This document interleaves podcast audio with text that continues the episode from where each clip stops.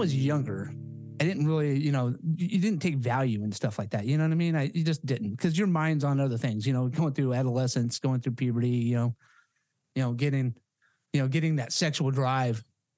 Uh, but now, you know, as you're older, you're like, man, you know, I can really, you know, just listen to some of that. Actually, I listen to classical music. Uh, and that surprises people. But I, I don't like I listen to Beethoven and all that good stuff. But you ever heard of 2Cellos? Absolutely. Oh, Yeah, favorite. yeah, yeah. yeah, amazing. I uh, uh, Have you ever seen them in concert? yeah, I did.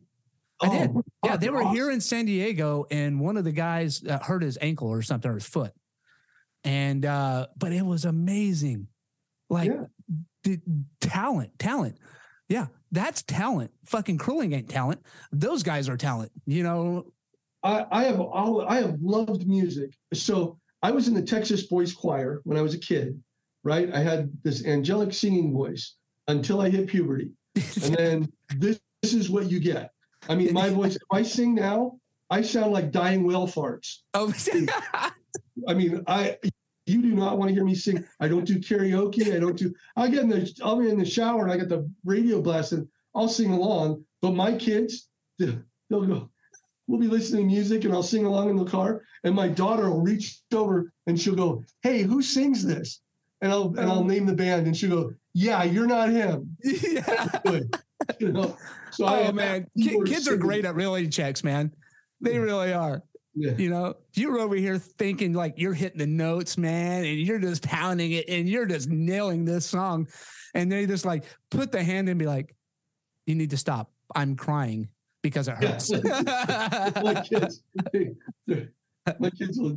I mean, they'll turn off the radio. They'll go. We'd Oh, rather shit. get silence, even if the radio's blasting. Just a little bit of my voice coming into it. They're like, "Yeah, we'd rather suffer in silence than suffer with you singing, Dad." So That's funny. That's funny, man. So you went to so you went to college. You got a college degree in beer pong and and women chasing. And so I was- when so when did you when did you get on the Marines? Like right after college or No, so uh, President, that was back in President Ronald Reagan's days, Okay. and all of our ROTC contracts, they were doing the defense drawdowns. The remember Yeah. the, the Uh-huh. Berlin Wall was collapsing. We didn't need the military anymore. So I'm sitting there. well, not really. I was born in '82. uh, oh. Yes. So this is that same time person. Yeah. Anyways, back then, um, so they, they're letting us, they let us all out of our ROTC obligations, you know? So I come back to San Diego and I'm like this lost puppy, you know? So I thought, well, shit. So I put myself through the police academy as an open enrollee at Southwestern College. Um, and when I had gone through Army ROTC, I went um, during, you can do your summer ROTC training. So I went and did Ranger School. Um, and so I did all this really tactical. I was going to be a special forces guy. I was going to be that guy, you know. But now they're letting, you know, I didn't even have a chance to go in. And so I came back here and, you know, I was kind of, and I, I'd always had a job my entire life. I always, when I was in college, I washed dishes at the Ramada Inn, or else I was a desk clerk for Budget Rent a Car, or I was a driver, a deadhead driver for Budget, um, or I worked out at this the Green Tree Hotel, um, doing check-ins for truckers that were going across. But I always had a job, so here I was just out of college, right? And I had no job. So I come home, I get to my parents' house, and they're like, "Well, what do you want to do?" And I'm like, well, "I don't know. What, what do you do with a biology degree?" You know, I was like, "I was I, the only reason I studied biology was because it was interesting to me, and it would get me my degree, so I could go in this. I would have a degree, go in and be an officer in the Yeah. service." And I'm sitting there, and I was totally freaking lost. You know, I, I was like, so I got a job doing security at a shopping mall, and I was like, well, you know, and I, a buddy of mine said, hey, come be a, you know, put yourself through the police academy. Maybe you can be a cop. And I was like, I could see that, you know. So I enrolled out at Southwestern College, put myself through the academy, and um, a buddy of mine, a sergeant with uh, uh, Southwestern College, or I'm sorry, with uh, Chula Vista PD, he's like, hey, come on over. Let me introduce you to Lieutenant Dan Parch. And um, he and he was into martial arts, so we had a connection. Um, and he was a big Taekwondo guy, and um, so we, you know, we talked, did some matches, and and he said, well, you have to do two semesters. You have to complete the whole academy, you know, before you get hired. And I was like, I don't know if I wanted. I was just kind of wishy washy. I was just I wasn't used to being a wash. So I'm working as a security guard, and so they let me be a reserve police officer, and I was teaching marksmanship. I'm a really I'm a pretty good shot, and so I'm down there teaching the cadets that are going through the academy and stuff. Um, I'm down there with Alan Cotton teaching people how to shoot, and I was I kind of had a good time with that and stuff, and and um, but I just didn't, you know. And so I went up to visit my dad, uh, and he had a house just outside of the back gate at Camp Pendleton. And um, we go to this bar, the same bar that he had met my mother in, the Red Vest, right? It's infamous up there.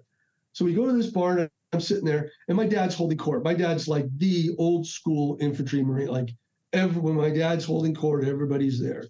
And um, and I'm like, yeah, well, I went through ranger training as an ROTC. I'm talking my big shit game, right? Oh, and uh, I could kill 52 people with my left thumb, and I'm, you know, I'm running my mouth like a smart Alec.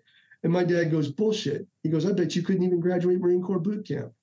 And I was like, bullshit. I go, I could walk through boot camp. And he goes, bullshit. And I go, I go, yeah. And my dad laid a dollar bill out on the bar, and he goes, I bet you a dollar you can't.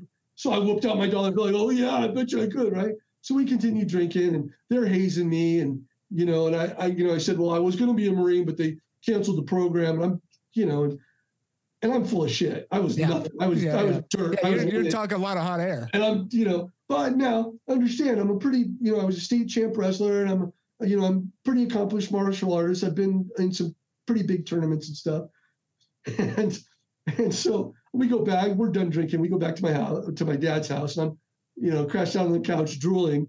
Next morning, he comes in, flips the couch over with me in it, blam, dumps me on the floor, and he goes, "Let's go. You're signing up." And I go, "What are you talking about?" He goes, "He goes, Are you going to welch on your belt?" He goes, "I bet you a dollar you couldn't graduate boot camp." And I'm and I was sitting there, and I was at that point in my life where I wasn't doing anything, and I'm like, "You know what? Fuck you." I go, "Let's go." So we drive down to the recruiter's office, and he go, and uh, I go, "What's the toughest job in the Marine Corps?" And he goes, "Well, you know, Force Recon is the most challenging, um, but academically, it's air traffic control school." I go, "Can I do both?" And they go, "You can try because we have what are called FAT Cs, forward air traffic controllers, and so you're you're an FAA trained air traffic controller." But you get to go out with these super cool dudes, right? Yeah. And I'm thinking I'm going to be one of the super cool dudes. Wrong. I am the freaking I am the air wing pogue. When we get out there, uh, I'll we'll get to that story a little bit. But uh, oh, you- you're the poem just arrived. So, anyways, um, so I go and I'm like, I I shine up, and my dad is the most brutal human being in the world. So I go, yeah. So I go, I go, put me on a contract. I'll I'll do air traffic control school, and then I'm going to volunteer for Force Recon, and- and because back then they'll take you no matter Yeah. what you did if you can do it, right? Right. So I'm thinking I'm going to be this, and you know, everybody claims to be recon in the Marine Corps, like they're some hardcore. Just thing. like fucking everybody in the Navy is a Navy SEAL. oh, absolutely, right? I oh, the other night I met an Air Force. A guy told me he was in the Air Force. He was a SEAL. Don't get me started. Oh, no, I mean, like, dude, I, I'm all about these stories, dude. I love them. You know, so so I go down there and my dad's already got this recruit. It's a Sunday morning. We were drinking on a Saturday night. The recruiter comes in, this young staff sergeant, hey sir, how you doing? Total fanboy of my dad, right? Oh, we'll sign him up. They've got the paperwork ready to go. And I'm like, you know what? I'll, you know, F you, I'll do it, right? So I go to boot camp, right? I get to boot camp. We go through the silver, the first week is called your silver silver bullet because they shave your head and you walk around with your trousers unbloused. And they treat treat you like dirt, you know? yeah, yeah. So, anyways, we're sitting there, and um, uh, I get dropped to my platoon, right? And the senior drill instructor is this tall, gangly, big-lipped, weird-looking dude, and he goes, and he's going down, and he gets down, and he goes, Nulty, he goes, "Are you any relation to?" And I go, "Sir, uh, relation to who, sir?" And he goes, hmm, "John McNulty." Hubert Nulty, Thomas Nulty. I go, sir, Thomas Nulty. I go, sir, the colonel is this recruit's father. And he goes, really? Okay, good, good. Special case. Special Yeah, case. Like, and, and I went in there, I didn't tell anybody anything about my family, nothing, right? Yeah. And uh, yeah, you didn't want to draw attention to yourself. yeah, no, you don't, right? So, well, my father made sure that that never, ever. Anyway, so I get dropped to this guy's platoon every single morning. So this guy is a staff sergeant, used to be the NBC chief at my dad's battalion, right? Knows my dad. They're like coffee buddies. Zero five hundred. They're banging the trash cans. Nulty, get on the quarterdeck. Everybody else is still putting on their shoes and stuff. I'm in my skivvies and socks, and he's all beat your face, you know, one sir, two sir, and I'm sitting there pushing. And hey, Colonel, Staff Sergeant Gallagher here. Just letting you know your son's getting strong, and he'd hold out the phone, and I'm out there just yeah. every single freaking morning, right? And I'm like, and I'm getting ready to just kill my dad, right? Yeah, no, he wants to win the bet. Oh yeah, oh god, yeah. So, so then end of first phase of boot camp. So Marine Corps boot camp is three, four phases now because they got the crucible, but end of first phase, right? So they have a rule. If you get candies or chocolate, you need to get at least one for everybody in the platoon, or you have to eat them all at once and slug a canteen of water and then do push-ups till you throw it up. That's just that's just a rule. Yeah, exactly. I, I was a bonehead so, who did not follow the rule and try to get my own fucking, you know, chocolate fix in boot camp. Uh, yep. So my dad, so my dad's like, oh, and my dad's talking to the, my senior drill instructor like at least two, three times a week. So he's like, oh, so he would mail me 68. So we had 72 guys in our platoon. He mails me 68 these chocolates with nuts. I hate nuts in my kid. I love chocolate, love yeah. caramel. So but he got me the he knows this shit that I hate. You know, mint, yeah. like 68. He's got I got three boxes of these chocolates, right? But nope. not enough. Nope, not enough. One for everybody and the drill sergeant. He's like, nope. So I'm slugging these chocolates, oh. right? And then slam a canteen of water, push ups till you puke, and then you got to clean it up, right? Yep. So I've yep. got this slurry. And of course, you know, anybody who's in my squad has to help me because you got to help, you know, yep. the teamwork thing, right? Yeah. So but at the end of third phase, I am not, I am not that popular, right? I'm, but, but, I'm a 300 PFT. I'm, I'm doing excellent, you know, PFT wise. Yeah. Second phase is field training up at Camp Pendleton. You know, I'm I'm battalion high shooter. I'm, you know, I mean, I'm dead ringing it. I'm, you know, so they're like, they're like, man. So not only you're getting special attention from all the drill instructors, you know, but you're also fucking killing it. You know, so oh, now like everybody's like, I hate you because you're bringing attention to us. You're making us sweat. You're making us get beat. Oh, yeah. And you're fucking number one. How yeah. is this happening? Yeah. So that and that was it. I had, I have, I still have to this day. I have some of my best friends in the world, Howie Howell, uh, John Howell, and Ray Schwab, the guys that I was in boot camp. I, I went to boot camp with some phenomenal guys. But anyways, so we go up to field training. I kill it, right? Battalion high shooter. I know I'm getting an award, you know, on graduation, and I'm ready to smoke that expert rifle badge right in my dad's face. Yeah. Right. So we come back down to MCRD and third phase, right? And this is you're doing mess and maintenance and doing some other stuff. Or you're getting fitted for your uniforms, and you know it's not that you're still you know getting beaten. Final drill and final PFT and stuff like that. And one day this box shows up in our uh, squad bay, our, our platoon deck actually, and it's this big, huge box, and it says to the drill instructors of platoon 1034, right? And it's signed Colonel Nulty, USMC, and I'm like, right? So my drill instructor opens up this box and pulls. You know what butcher paper is? You know the big white white sheet. So there's rolled up yeah. butcher paper, and it's a banner, and the banner says to the drill instructors of platoon 1034 my son, recruit Commandant Nulty, says that he doesn't get enough exercise and that you are all a bunch of panty waisted little fuckers, right? And it, and it goes on. And he says, you know, I really wish you would have instilled some discipline in his soul. He's writing home telling us that, you know, this is a piece of cake and he doesn't even break a sweat with you and the whole nine yards, right? Oh. And then inside, so there's a rule that you beat your face. If so, if girls send you uh, glitter or perfume or anything like that. So they, so they pull out, and my dad has mailed my drill instructors with their names, granny panties, right? Just doused in Chanel number five, that nasty women's perfume, right? And senior drill instructor, Staff Sergeant Gallagher, big old. I mean, these were for size. These are for women. They, yeah, yeah. I mean, this was tent. You could have replaced our GP tents with a size big nasty granny panties, right? And I look, they straight so they put this banner outside of our squad bay, right? So every drill instructor on the base is coming by going, "Where's Nulty? I got bent they bent me religiously. I came out of, I mean, I had muscular earlobes when I came out. I mean, earlobes had six pack. Right. so, I mean, they just beat the snot out of me. And, um, and I was like, just, it was just horrible. The only guy who came out of boot camp in better shape than me was recruit Green, who just finished being the sergeant major of the Marine Corps. What? Yeah, we're boot camp mates, yes. So, so dark green, black as night, whitest teeth in the known universe. Like like he'd close his mouth, you couldn't see him at night. He'd smile, and you could see the whole football field. I mean, it was just so. I mean, and this guy was just the stack, just cracking, and and it was funny because he he's the only person I ever saw who never feared getting bent because you get you get tired of getting smoked. You know, yeah. they take you out in their beat, and he would just so we would be doing hygiene inspection at night, and the drill instructors would go. He was straight across the squad bay from me, right?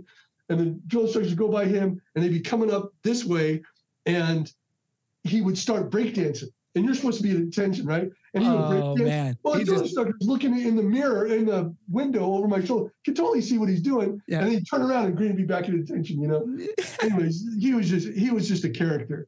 So, anyways, but so that's that's you can uh, tease the shit out of the former Sergeant Major of the Marine Corps for that. So just, uh, but anyway, so uh, we might have to send him a clip of this, you know, oh, with yeah. him dancing and oh, you yeah. laughing, you know, like so he's like, you know, doing his thing. Anyways, so uh, so finally graduation day comes around. So I get wheeled out in my dress blues, right? And um, and uh, so like the battalion honor man and platoon honor man and uh, battalion high shooter, we get to wear our dress blues on graduation and stuff like that. So my dad had to suck it up and watch me walk out there. And then I got to give him my first Marine Corps salute to my dad, wearing my little marksmanship hoodie shooter badge. And he was just, yeah, I tell you, you could have, you couldn't have pried his lips closed. He was smiling like you wouldn't believe, you know? I mean that that was a bet he did not want to lose, and oh, no. the the satisfaction. I bet he was a proudest father oh, that yeah. day watching his son not only endure a hellacious Marine, you know, boot camp. You got to understand, like not everybody graduates Marine boot camp. There's a, a, a probably what a twenty percent dropout rate, maybe. 20, 25. Yeah, yeah, 20, 25% dropout rate. So it's not easy. It's not for the faint of heart going in this. You're going to get punished. It's a life changing experience. But you didn't get punished. You got the fucking hell beat out of you day in, day out until the day you graduated boot camp. And I'm sure the pain didn't really stop there. You know, oh, I mean, yeah. probably a little bit. I mean, probably mostly, but now it was more like, now it's like, all right, he proved me wrong. He went out there and not only did it, but kicked fucking ass doing it and that's oh, yeah. awesome. Well, so my so this is how my military career is going all back and forth. So when I was just got dropped to boot camp, six days after I entered boot camp, Saddam invaded Kuwait. It was the start of Desert Shield, Desert Storm. Wow. So they literally they walked into it. So I had enlisted to be so in order to do my warrant officer flight training that I wanted to do, I had to do my aviation MOS. I was going to be uh-huh. that fat C, and I was yeah. going to I was going to be that hardcore dude.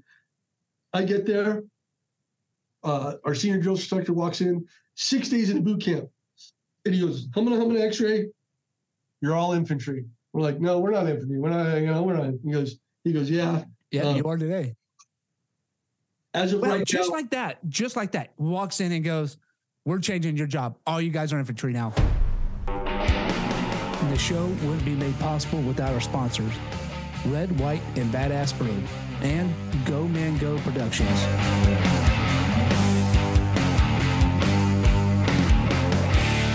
All of you guys could be. Well, he said you could be. He said, just so you know, right now, for the good of the Marine Corps, your MOSs are not, your contracts um, are not guaranteed at this point. And I'm like, no, my mom said I could do this. My dad, you know, and I, and I was never that guy that was going to like, you know, I'm like, you know what? My, my dad, so my dad served under uh, Commandant Gray and they were friends. I actually dated Commandant Gray's daughter. I'll tell you that story. So, anyways, tried to get my dad fired out of the Corps. But so, anyways, I'm, I'm, like, so they go and so they put us into this holding pattern. So you know, off we go to to SOI School of Infantry. Hmm. We're up there. We do MCT, and they go and I'm I have no idea where I'm going to go. They they and they go they go. You're not deployable. You're not a you're you're slated to go to this recon unit, but you're not a, you're not a recon. You're just a you're nothing, you know. And they go, and I go, well, I'm supposed to go to air traffic control school. So they sit me around for three months on barracks duty, trying to figure out where they're going to, and then they send me off to air traffic control school. So I'm at air traffic control school. I ace it. I'm the number one graduate of the most academically challenging thing in the Marine Corps, right? And I come out, and they're like, and right now, and so Desert, and by that time, um, Desert Shield is done, and we're kicking off Desert Storm, and um, and they go, they go, hey, you know, you're you're slated to go over there with Delta Company, but you're not re, you're not qualified. You're not MOS qualified. And they go, I go, I'm, I'm MOS qualified as a Fat C as an air traffic controller, and so we jiggled it around back and forth. Talked to this infantry colonel who's running the the program. And he goes, and he goes, you know, you look solid. You're a good 300 PF tier, expert marksman. You know, you've you've aced everything in the military so far. He goes, I'm going to go ahead and let you go. And I was like, yeah, right. So I get out there and I show up to this recon unit. I'm like, I'm your new man. And they're like, shut the fuck up, you air wing pogue piece of dirt. They're like, go scrub the heads. You're not, I, because you're nothing. I'm not, yeah. I'm, I'm yeah. not qualified. Right. I'm like, I'm going to be a recon marine. No, you're not. You're going to be some guy that follows us around and lands airplanes. Right. So I'm like, so they treated me. So again, the hazing starts, right? Yep. You're nothing. You're a piece of dirt. You're not, you know, I'm like, oh my God, you know? And um, so finally they get trucked over there. So so Delta Company 4th Recon Battalion is the reserve unit. So they go over there to augment 3 MEF and they're getting ready to go in. And I go in and I wind up at Al Asad Air Base. And I'm that guy sitting in the tower, landing planes, two seven right. You know, all I'm doing is sitting there. And we're every once in a while we'll take some rounds and stuff. But the recon unit is running QRF into Al Baghdadi and stuff. And It- um, QRF is quick reaction force. Yes, yeah, sorry. So, and I'm begging, you know, and Yeah. every time I'm like, can I please just get out of the control tower, you know? And they're like, yeah, you can go sit. You can be, you know, I was a unit, I was a unit designated marksman, um, and uh, so I, I would go sit on a rifle and watch. And Al Asad Air Base. So Al Baghdadi, eh, let me see if I can do it on the screen so it looks like. So Al Baghdadi is to the slightly to the north and east of Al Asad Air Base and it's just a pit. It's a bunch of mud huts, and um, there's some commercial buildings down by the Euphrates River. It's right at the curve in the Euphrates River. And anyways, can't get over there. Can't get. Uh, and they're like, "You, you want to do some extra work?" Bam! I'm washing dishes in the freaking mess hall. I mean, I, they just slumped me out to everything. So finally, I get to run one one convoy escort uh, into Al Baghdadi, and then they run QRF. I got a chance to jump on one of the Hummers because they were grabbing people to go, and that was it, you know. And um, but I still got to hang out, and I got to go through all the training, and the, those guys get great training. I got to go to the Bob Bondurant driving school, like like for defensive driving Really? all the cool special forces training those guys get, man. And then the reason they really hated me is because then they would have an admin stand down day, and I'd go, oh yeah, sorry, I have to go over to El Toro and sit my position as an air traffic controller. So while they're field day in the Hummers and cleaning shit up, I'm over in an air conditioned room, right? So I'm not inspiring any uh, right. joy, you know. Yeah, yeah, right. My best battle buddy is Charles Norton. Um, he was my he was my swim buddy and um, best my best friend to this day. I've put half of his kids through college. I love him to death. He's the best Marine you you don't ever want to share a foxhole with anybody else. He's just the man, you know. And um, so, anyways, it was uh, um, it, it, it was just great. I the Marine Corps was so much fun. Yeah. Uh, Did you out- do four? Did you do four and out? Or No, six and out or whatever? No. Uh, so I came back. I was doing. We were training up at Camp Pendleton. Um, we were doing a low approach insertion, uh, and I was getting ready to unass the bird out the back. And the pilot drifted over. The, we were supposed to jump out onto grass, be about three feet off the deck. Turns out we were about ten feet off the deck, um, and we were over concrete. I went Oh, up the no. back with my full load, shattered both of my ankles, both of my heels, just destroyed my feet, and that was it. So I spent nine months in physical therapy, got done, and then I'm like, and they're like, dude, you're not deployed. You're not coming on with it. I'm like, I'm like, I'm, I gotta, you know, I'm, I'm waiting to be dual cool. Yeah. When, you have a bubble in a in your wings, you're called dual cool. I'm like, hey, you know, I got all this training. I'm, I'm, I got my bubble. I'm scuba certified. I'm jump qualified. You know, I just need to finish this stuff. You know, and um, and recon is recon is not so much that it's hard it's just a mental challenge Uh-huh. and it, they they say you can make it through the, the only thing you have to do is not quit Yeah. you know? You, you, got so to beat yourself. to go, to go. And they told me, they said, no, you're you're not even deployable with us with the injuries. You're out. You're done.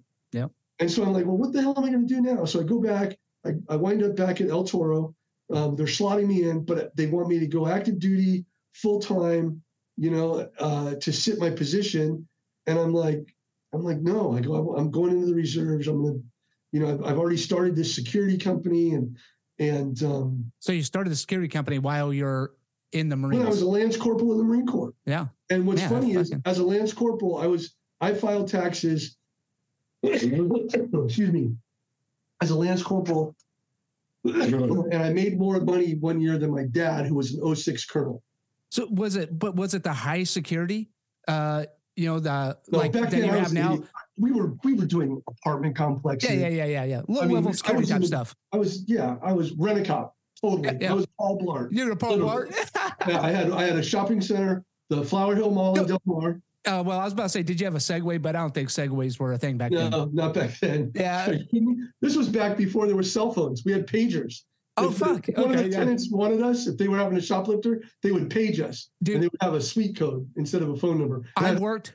I worked. So I worked security as well in Oklahoma at a hospital, and they had a Segway. They had a Oh, Segway. really? Oh yeah, they had a Segway, and I would ride this fucking Segway around. I got actually, I got in trouble and almost fired because of this fucking Segway. Like, because cops would come, you know, and I was I was going to be a cop, so you know I'd joke around with the cops and kind of hang out with them when they come, and uh, so I'd ride over there with a Segway and like wheel it like Paul Blart, you know, just fucking just. You know, and screech the tires on this stupid ass Segway, and uh, and then I was like, all right, you know, so I cops were like, oh, let me ride. I was like, yeah, okay, fuck it, because the guy who was running the security department uh, was ex Oklahoma City, uh, like a Oh. lieutenant or something like that in Oklahoma City Police Mhm. Department, retired, and he's still trained and still taught at the academy. And uh, anyway, so this this fucking cop gets on this damn Segway, and he's just like, whoa, and just start just going like back. I was just like, he might die. This was the two wheel Like, model, not the Yeah, the two wheel model. Yeah, not Yeah, the three wheel yeah. model, the two wheel model. And I was like, he might die. Like, I, I like, but it's gonna be cool. Like, I, I'm okay with it. You know, like he got on it on his own accord. Well, I was supposed to. Well, they didn't quite 5150. This guy, who I guess tried to commit suicide or something, or had a he, he was having a mental just breakdown, and he fucking jumps out of his room somehow, gets out of his room, jumps over, hits this little girl, and takes off running in in the hospital. And I'm over here fucking around with the Segway with the cops.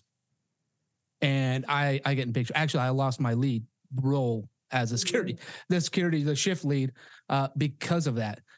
And I was just like, man, fuck it, I'm okay with it. Like, yeah, all right. I was like, it, it was worth it. It was worth it. We had fun. Um, and uh, it, yeah, that's why I was just like, when you said, I was like, shit, man, if you had a Segway, that would be that'd be awesome. But that was that was my security days then. Um, but yeah, so you uh, so you had this company and you freaking started building it, and you made more money than your dad as a lance corporal, Yeah, and, and he was a in one year. Yeah. Just in that one year. My dad had some pretty cool investments. Uh, my father was was really well off. Epcot Center in Florida, it used to all be swampland. Yeah. My dad bought it back during the Vietnam War. He bought a whole bunch of that swampland that is now the Epcot Center. So when he sold to Disney, yeah, he he had It cashed Yeah. out big time. oh yeah, he he raked it, you know. So you uh, so you got medically retired out of the, or did you you got separated? I did not left? accept. I so they they they told me I was no longer going to have any kind of deployable role. Yeah. So I was like, well, what am I going to do? I'm like, well, I'll go over to the MPs, you know. so the most hated unit in the Marines. the, the most hated, yeah, Blue Falcon, yeah.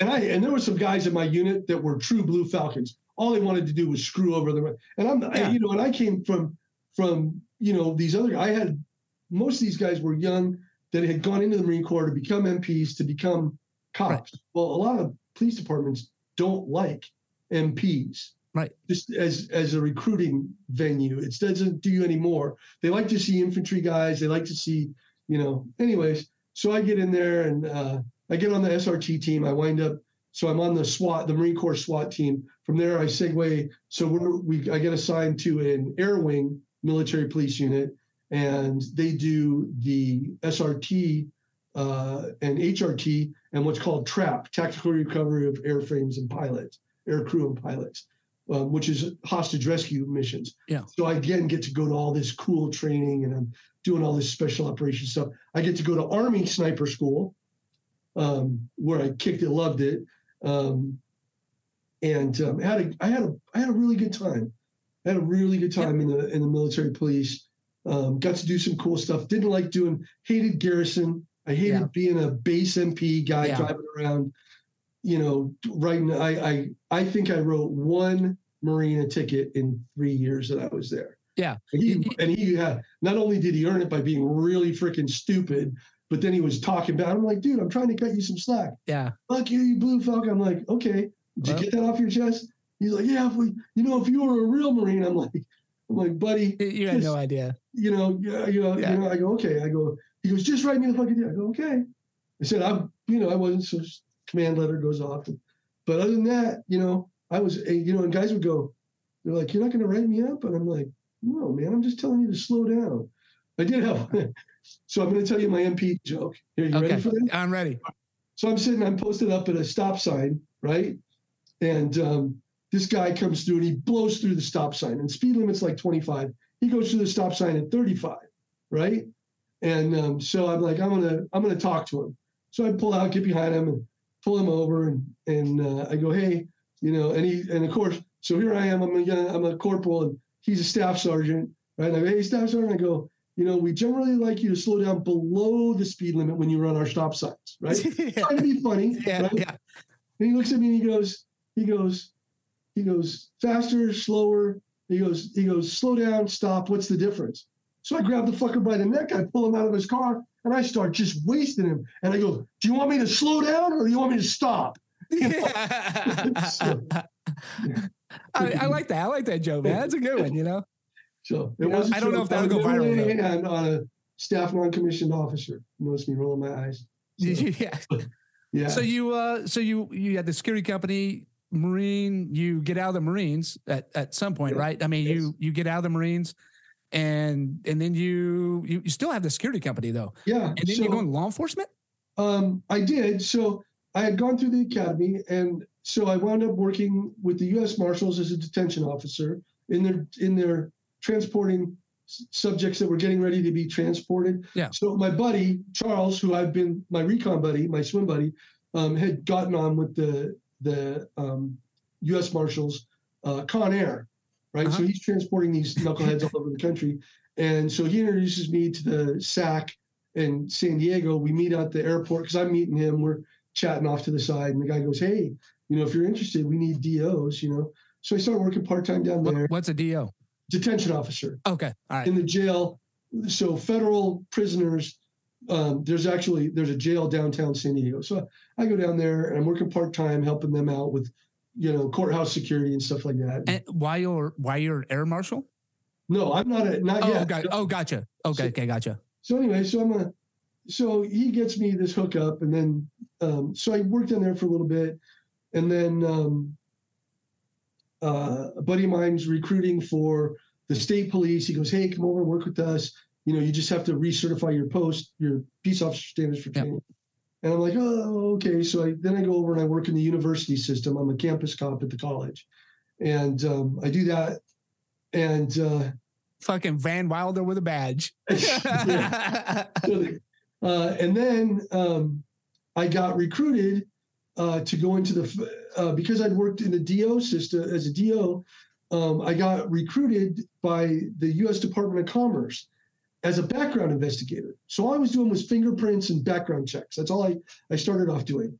And um, and then they said so. Then they opened up a position as a criminal investigator, and um, my SAC, my supervisor special agent, goes, I would really love to see you take this on.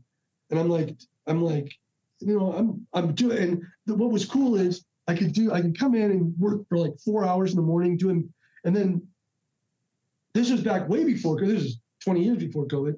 I could go, I could work remote and do backgrounds, making phone calls. driving around town, checking people out and stuff like that. And um, so it was really cool because I could also work my security company. I could be sitting in a shopping mall parking lot doing stuff on my computer, watching for car thieves, Yeah. and I'm getting paid from the government and I'm getting paid as a security guard and I'm making my phone call, doing my thing. So I was I was double dipping pretty hard. Yeah, you're a moonlighting, man. Yeah. so I got on with the Department of Commerce, um, and I wound up in charge of their criminal investiga- in- investigations division out here. And um, I did interstate rail and trucking fraud. Um, I worked a couple of big cases, stuff that was um, the hobos would get on trains, and they as it was coming across the desert, they would break into the container, uh, the Connex boxes that were on the rail cars. They would cut through. They would have a little battery powered grinder, cut the locks off, or cut the steel bars, whatever. Open up these containers, and they would break in, and they would know like this container number such and such, because they would get intel from the guys at the docks. So Ah. when you buy your TV at Best Buy, right, Uh-huh. it comes from Japan, China, Taiwan, wherever, goes down south, goes through the Panama Canal, and get because of unions gets unloaded in New Jersey, at Newark or uh, New York Harbor, right? Because unions, because that's where it has to come in. Then that same Connex box gets loaded onto a, a, a, a rail car and trucks across the country and winds up in California. So I was doing cases like where the so these hobos would find out a Connex box number, a container number, climb they would hop onto the train, and as they were going across the desert, they would cut these Connex boxes open and they would take these TVs, big screen TVs, electronics, whatever, and they just throw them off the side of the train. With it, so so they go th- like they go through Yermo or they go through Barstow, the train coming across the country on Barstow, and so some of the electronics would break from being tossed off the train. Some of it wouldn't. Well, what was happening was we had this guy at Best, a manager at Best Buy, and what he was doing is he was selling floor models for cash, and anybody that paid cash, he would slip them one of these TVs. So he's selling them at slightly less markup. Now, a hot TV, if you go to buy an inbox TV at the swap meet, you're going to pay about 50%. People are going to go, they're going to know it's sketchy. Also, detectives are all over swap meets looking for that stuff, right? Yeah. But this guy had it sorted out. He was like, he's like, I'm selling floor models. And he would say, Hey, I'll give you an even better deal if you pay me cash. And the guy would say, Okay. He goes, I can give you a cash discount. And he would and he would write up a store receipt, you know, but on a separate pad of paper. And then he would go out back, pull one of these stolen TVs from across the country and sell it to the guy. And the guy's got a receipt for valid, and he Yeah, put the- the serial number on it. Yeah, the customer doesn't know any difference. No, but not until a warranty claim comes up. Ah. And if and so that's eventually how we got wise to this guy. Is this guy comes back? He goes, "Hey, my TV doesn't work." Turned out it had actually gotten a little damaged when it got tossed off of the rail car, and he tried to have it replaced under warranty. They go in, they look the serial number up, shows it's stolen or lost, right? And they're like, "Yeah, we're not honoring this warranty." The guy makes us think. They come in, so the the local detective gets a hold of us and goes, "Hey, you know, we think this guy is hinky. We don't know where he's getting his stuff." And that's where our team came in. So we would we would literally post up out in the desert with binoculars and watch these hobos throwing stuff off, and then a van would come along and pick up the electronics, and then we track the van back. And I- I- it's like Fast and the Furious, right? In that scene where they're, I mean, not quite But that not crazy. I mean, as it's, it's Right. weird. all we did was sit there and sweat and call it into local law. You- So right. we Yeah. sat out there in the blazing hot sun, Barstow, right, Yeah. Sit on No, a it's hillside. garbage. With his spotting scopes, these telescopes and binoculars. And, That's yeah. so. How did you? So you went into? The, how did you get into? Did you get into local law enforcement eventually? no, since then, no, I, I retired out as from the U.S. Department of Commerce. Wait, you retired out? Yeah, so I used Okay. I my initial time in the Marine Corps, um, that combined with my federal service time with Department of Commerce is what qualified me for my retirement. I had to combine the two. Your federal Okay. service time, military time will count towards. Yeah, yeah, yeah. yeah. I, I, the more I talk to you, man, more fascinating uh, this is because you're. Really, I mean, my wife would be rolling her eyes listening. that, that's why I said you got to leave her at home, so okay? yeah. um, that that's fascinating. Uh, so you retired out, at, but you also said you've been into with shootouts and stuff as a law enforcement officer, right? Yes, so I did. So I um, um, back when I when I worked, I was a um, so again, this is the case. So we were up in Long Beach, and we were trying to uh, serve a warrant on this warehouse where stolen goods were coming in, and um, we had a guy come out and um, uh, come out, and we had a shootout in an alley up in Long Beach, um, and then uh, we had a um, when I was working uh, as a as a state cop, uh, they put me on RAT regional auto theft. So I wasn't even working at the university campus. I was working on a task force out in town trying to catch auto thieves. And we had a guy. Um, we had set up a bait car. Yeah. And uh, so the guy gets into a Honda Accord, and this guy climbs into it, and we have a trigger we can hit, and the doors lock, the windows roll up, and we're supposed to have him trapped, right? Just like the ones on TV. Yeah, just like on TV, right? So we're in a van on the side of this AMPM. We've got a bait car parked out front where they'd been losing cars. They'd actually had some carjackings. You know, people would, you know, leave their car, going to pay for their gas, and Sure. these guys would jump in and take off. So we leave this car there. We have a, a bad key in the ignition. And um, so this guy jumps into a car with his friend, right? And as soon as they close the door, we go, we got them, and we hit the lock button, and uh, because we had the windows uh, down so they could reach in and unlock the door, Yeah. right? Because they see the key, and um, so they jump in, the windows start going up, and this guy's trying to open the door, and he freaks out. So the driver is trying to drive. Yeah. His friend pulls out this revolver, sticks it right in front of his face, and shoots at us out the window. Well, you know how a revolver isn't a sealed chamber like a semi-automatic. Yeah, So he you just blinded his fucking friend. The forcing cone, right? Is his friend's got this line where the flames just like right down it. Was a perfect right. He's got this red hash mark right in the middle of his face, right? But the round goes off and and um, the window shatters, and so they both unasked the vehicle. And as soon as our round, as soon as we heard the round go, everybody hits the deck. And, you know, we're scrambling around and try. And of course, we're on regional other. So back then, vests weren't required. Right. You know, so we're all running back to our car, throwing on our. so by then, this guy's run down into a canyon, and he's down in the canyon, and you know, pointing his uh, gun. At, so I, I I had stopped because I felt kind of funny, and um, all of a sudden I see the hand with the revolver come out of a bush, and is pointing at a couple of officers that were down the way. So, um, so I jump on the guy, tackle him, and um, I knock the gun out of his hand. Well, the two cops are over, and they're re- they, they're San Diego police officers, and they're ready to just drill this guy because they see the revolver. And I'm like, no, no, no, don't shoot, don't shoot him. And afterwards, the suspect looks at me and goes, dude, you were willing to take a bullet for me. And he starts he's crying. I've never had anybody do that. You know, I'm like, motherfucker, I was about ready to kill you myself. Don't, don't think that you and I are buddies now. yeah, You know, so, uh, Oh, so fuck. I- you know, so I throughout my yeah, so we had some pretty cool. Uh, um, I had I had a couple of, you know, uh, like I said, use of force incidents. I rolled them all up. I stuck them in the book.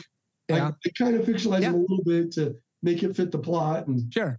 and, Sure. uh, So that book he's pointing to is a locker. So Oh, yeah. if you want to hear about the stories, man, that you got to grab that book. You know, he is an entertaining writer for sure. um, so you, so you get you get through this. So you're, you know, this is your, uh, you know, first shootout kind of, you know, and you get this guy, uh, and all the while you still have the security company, right? yes. And so you're you're in law enforcement, and then you have the security company. How dramatically has the police department and police departments changed since you Oh. served on it?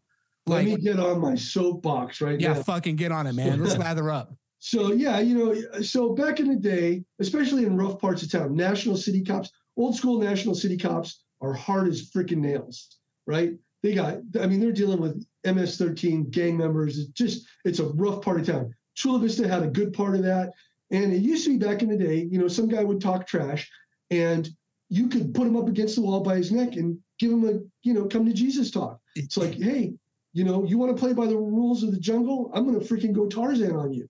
You know, don't come in here talking like you're some badass or something, because I'll thump your skull, you know? And um, nowadays, if you do something like that, man, You're, you're they- going to jail. oh, you're going to jail. Yeah, you can't Yeah. even make a threat. you know? Yeah. And and it's to the point now, these, you know, our poor law enforcement right now, their hands are so tied and we have these liberal DAs and every everything's about optics, you know? Uh-huh. And I can show you hours of video of people that they're the criminals are no longer afraid of the law. They're not going to No. jail. We Why? no Because they're not going to jail. I mean, if the charges will probably get dropped. Oh, oh we had You a guy in Escondido, uh, a good friend of mine on the Escondido Police Department, uh, came over and was telling me. So this guy broke into a sewing machine repair shop. The alarm goes off. The cops get him. They right. They call in they say, "Hey, we got this 459 suspect. We're going to take him to jail." The jail calls back and says, "No, we're not accepting for 459. Write him a cite and release him." Right. So they write him a citation for the burglary. Right. Uh, no harm, uh, no criminal mischief intent can be proved. So it's a misdemeanor, misdemeanor burglary, right? They leave. The guy walks four doors down, breaks into another shop. Again, alarm goes off. He's destroying the place, right? Same officers come back. Oh, we got him now, right? Hook him up. He's in bracelets. Yeah, we've got him again on another 459, separate case number, separate event number. Same day, same fucking night. Ah, not even an hour apart, right? They call down, they go, so the DA liaison down at the jail goes, no, we're not taking him. and so they write him a another citation. So, and they kick him loose, right? But now the cops stay in the area. Yeah. And, Yeah, uh, because he's going to do it again. right? So he walks down the street, goes to Escon- BMW of Escondido, right? And the cops get another call, so they pull off of him. He breaks into BMW of Escondido, and the guy's drunk. The guy is hammered drunk, right? Breaks in, breaks into their service area, breaks the key box open, and takes the key to their detailing truck. The the, the truck that they use to, to detail So the car, all the fucking keys in the box, and he picks not even a BMW. He just I- picks the fucking detailing truck. right? right? So he takes this truck, crashes out through the gate, drives down, and turns onto one of my commercial properties, right? Drunk as a skunk, drives up over the lawn, hits a traffic bollard, high centers the truck on this yellow post, a, a bollard, right? And starts freaking out, right? Because he's bent the door, so he can't get out of the door. So they've got some tools in there. So he's, they, he takes a pair of bolt cutters and he just starts wrecking this car. He's prying the dash off. He cuts the steering wheel into chunks and just just destroys the car in this fit of rage. And this is like two o'clock in the morning. So the cops show up at the BMW dealership, but they have no idea. The same Well, guy, the same cops, Huh? same cops as before. Yeah. Oh, a bunch of them. Anyways, but as he drives away from the dealership, he crashes. He like literally plays pinball going down the street. He runs into like six other cars before he crashes on our property. So then he gets out of the truck, right? Throws a match in it to light it on fire. It catches on fire partially, and he starts walking away. And he's so drunk, he trips over a, a bulge in the sidewalk, face plants, and knocks himself out, right? So I get a phone call right from the donut shop that's opening up at 4:30. They go, "Hey, we've got a truck up on a bollard and a dead guy in the parking lot." and I go, I go, what? I go, I'll be right there. So we get there, and um, and I, you know, so I, you know, I, I call Escondido PD, and uh, Ron comes out and he's all, he's all, oh, he goes, we've been chasing this guy all night, and he tells me the story about how this guy, they wouldn't take the the jail wouldn't take this guy, and they had to cite him, and the guy had the citations in his pocket, you know. So that's what our law enforcement is putting up with. They've literally been hamstrung. Their ability to do any kind of enforcement, nobody respects them. You know, Well- I was taught when I was a kid, if if a cop pulled you over, yes sir, no sir, I'm sorry sir, and you treated him with respect, you know. Hey and guys, if the cop how do you get out of a fucking ticket? Just be a fucking gentleman or lady and say yes sir, yep. Admit Yeah. your wrongdoing. Me wrongdoing. Yeah. I, only only fucking officer that gave me a ticket. Actually, there was two of them. One in Virginia, I lied to him, rightly so. Deserved. I was racing, got a fucking ticket. Boom. It was my fault. I shouldn't have been racing. Second one, Highway Patrol. Now, Highway Patrol is a little bit different they- fucking they story, live man. up man to they'll give their own mother a ticket. Yeah, they will. you know, so You know, Right. And you know my what's funny? boobs didn't work that one either. when, I, when I was a cop, the very first, whenever you pulled over a highway patrol officer, the first thing they did was they had the badge out and they were expecting that professional courtesy. Yeah. The minute a highway patrol officer pulls you over, oh, you're a cop, you should know better. Yeah. I ought to write you up, and they'll give you an ad. And I'm like, dude, just yeah, they give you the earful. And I have some great friends that are highway patrolmen. Uh, the, as a matter of fact, a couple of the sergeants up in the LAPD division are just great guys, and they deal with. I mean, those are the guys that chase, you know, gang Yeah. members. Yeah. So you, so I mean, you're you're right. It, but it's not only the the street tactics have changed. You know, Absolutely. we're we're talking about now the higher upper echelon of like these cops are in the middle, like because now they have the gang members, the street problem. Now they have the department head problem who are like, what the fuck did you do? You wrote with the wrong pen. You're fired. You're out. You're Oh, going to oh, jail. yeah. Like now they don't Did have you- their back. Like back in the day. remark. Yeah. So uh, here's I'm going to give you a. I'm not going to name the uh, U.S. District, uh, the Attorney General's name. She was a real pill. Um, so, anyways, so I was when I was working with the U.S. Department of Commerce because I had a tactical background. I became the federal government's designated expert on use of force policy.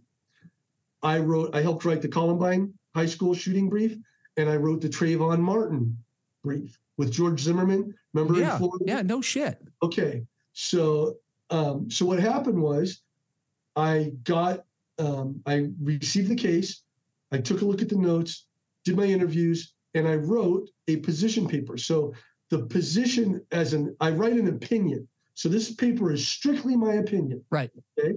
There's no I can't be held liable for it. I can't Yep. I they can say, well, that's your opinion. And the only weight that it bears is the fact that I'm an expert in this subject matter. Right.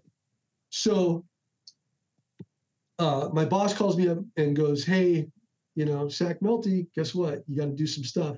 And this thing was already blown up. It was all over the news and everything else. Right? They go, We need you to write an unbiased use of force opinion on this, on George Zimmerman and what happened. And I'm going, and I go, Okay, you know, whatever. So the, um, so the case lands on my desk and, you know, by this time it's file boxes, you know, and the, Yeah. so the original uh, contact and notes report, the binder was one of those was two of those big thick ones that they taped together. So I get it, I start looking at it, and I start, you know, going through stuff, and I write this position paper. My statement of my opinion is that George Zimmerman was not in wrong when he shot Trayvon Martin.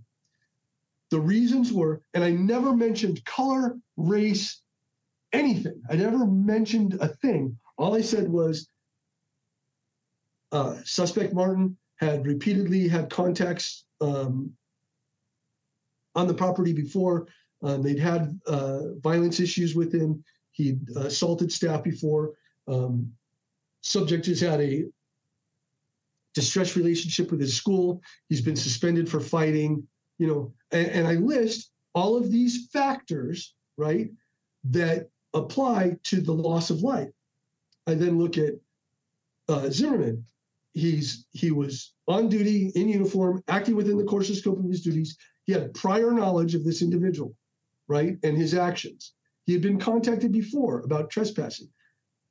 Martin had Facebook. It all got deleted later, but he Yeah, had yeah, Facebook posts showing that he and he had on him at the time precursor chemicals to make drugs. They called it fuel. They a couple of different things. But he would brag on Facebook that he was, you know, making drugs and stuff, right? So, so through these, through my opinion, I, I stated these series of facts. This is what Martin did. This is what Zimmerman did at this time, you know, and never once, not once in my entire report did I mention color, race, racial interaction. Zimmerman was Mexican, but because his name was Zimmerman, everybody thought he was white. He's a, he's a Mexican guy, you Yeah, know. right. So he's a minority, Uh-huh. right?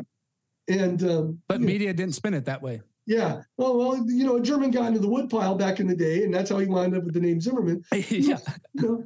So, so I write this position paper, and the next thing I know, I get a phone call that I have to report in to professional standards, and I go, okay, you know, and I show up, and they go, they go, um, we're investigating you for racism. And I go, what? Racism. And I go, and they go, systemic racism. And I go, systemic? I go, where have I ever been racist? You know, I mean, Craig, my dad came home from Vietnam. One of his best friends, my dad's name is Tom. His best friend, his name was Tom. Guy, again, black skin, lived in my house. I never, never even consider. I mean, I'd never been in, like, I never yeah, yeah, the South where you referred to them by the N word or anything. Oh, yeah. I, I, will tell you. I'll tell you a story after you get done. So I know, you know. So I'm like, when have I ever been racist? You know, and they go, they go, do you want to redact your report? And I'm all, what report? What, what is this all about? And it turns out that this attorney general is planning on filing charges against me for creating a racist document against blacks.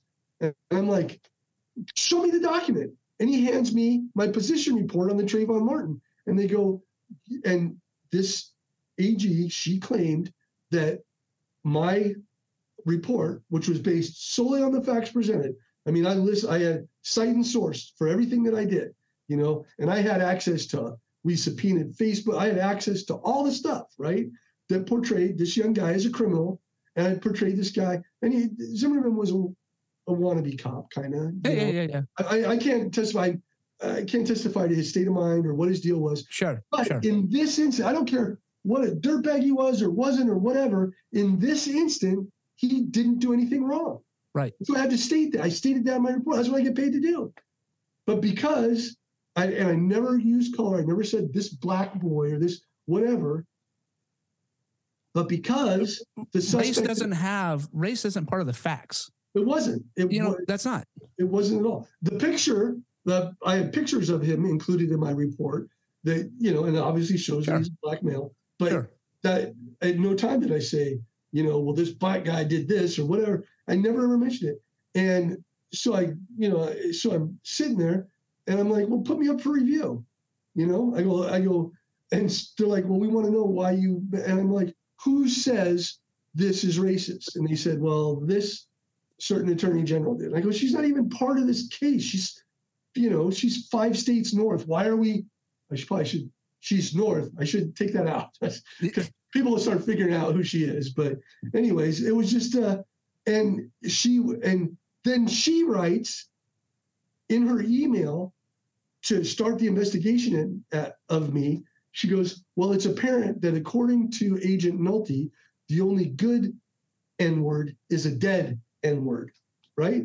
And she starts using all these, you know, he, you know, he filed, he's he's against the the Negroes and he's against this and he's, and I'm like, and she's using all this racial verbiage and just hates hateful stuff the very epitome of hate speech that the, that the democrats scream the liberals scream about sure. she's using it in these emails and finally my boss you know looks at her stuff looks at my stuff and he goes it's not happening so i i wrote a small blurb supporting my document i said i stand behind it it's getting submitted i'm submitting it as an opinion paper you know yeah. Um, I've supported it with the facts. If you guys have a problem with me, let me know, and I'll go get, you know, some big name lawyer that would love to tear yeah. this apart. Yeah. And so it got washed away. But uh, yeah, so that's what cops are are dealing with now. Their hands are tied. Everything's about optics, you know. And I'm down. I'm down in Sports Arena. I got a I got a guy pulling a samurai sword on me, you know, and um, and they're like, a, "Don't a samurai shoot. sword." Samurai guys just walking around with a samurai sword. It, oh, like, and this was not. This was no, not no. It's all right. It, you this can send was, the pictures to us. Send the pictures I, to us later. We'll, we'll use them. I, I will. Okay, I was. Yeah, but uh, we laid it on the hood of the car, right? And it went from the windshield to the front of the Ford. It was the big one. Holy fuck! The, you know, and the guy's walking around Midway District in San Diego, threatening to chop people up. You know, and uh, and there's nothing. He, he, he's just threatening, threatening, and he still probably didn't go to jail. I know, know, he had so he had he had robbed somebody with the samurai sword in La Mesa. Oh, all he right. actually wound up going to jail, and they were like, "Are you gonna please tell me you're gonna file?" I go, "Hell yeah, I'm gonna file. I, I'm yeah. pressing charges, you know." And uh, the kid pled out. You know, he took the sure guilty. He had, I mean, we have it all on video, but but yeah, so just law enforcement is in a very bad spot. And it used to be like when we would show up on a call, there was the bad guy, the criminal, the victim, and we were the good guys, right? Right. And at least the victim liked us. The criminals very rarely like Yeah. right? Sure.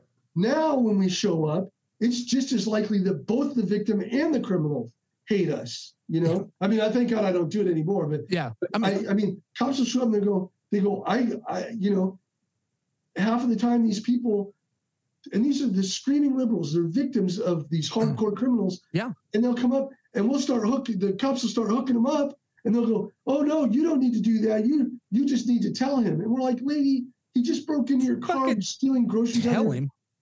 yeah, and yeah, it just it's surreal. So there's a Chinese curse. It says, "May you live in interesting times," and it's one of the worst curses you can tell somebody. And right now, we are living in interesting times. If you have a heroic story you'd like to share it, get in contact with us. Our information's in the bio. Also, don't forget to hit the subscribe, like, and share. And then I'll see you on the next episode, badasses.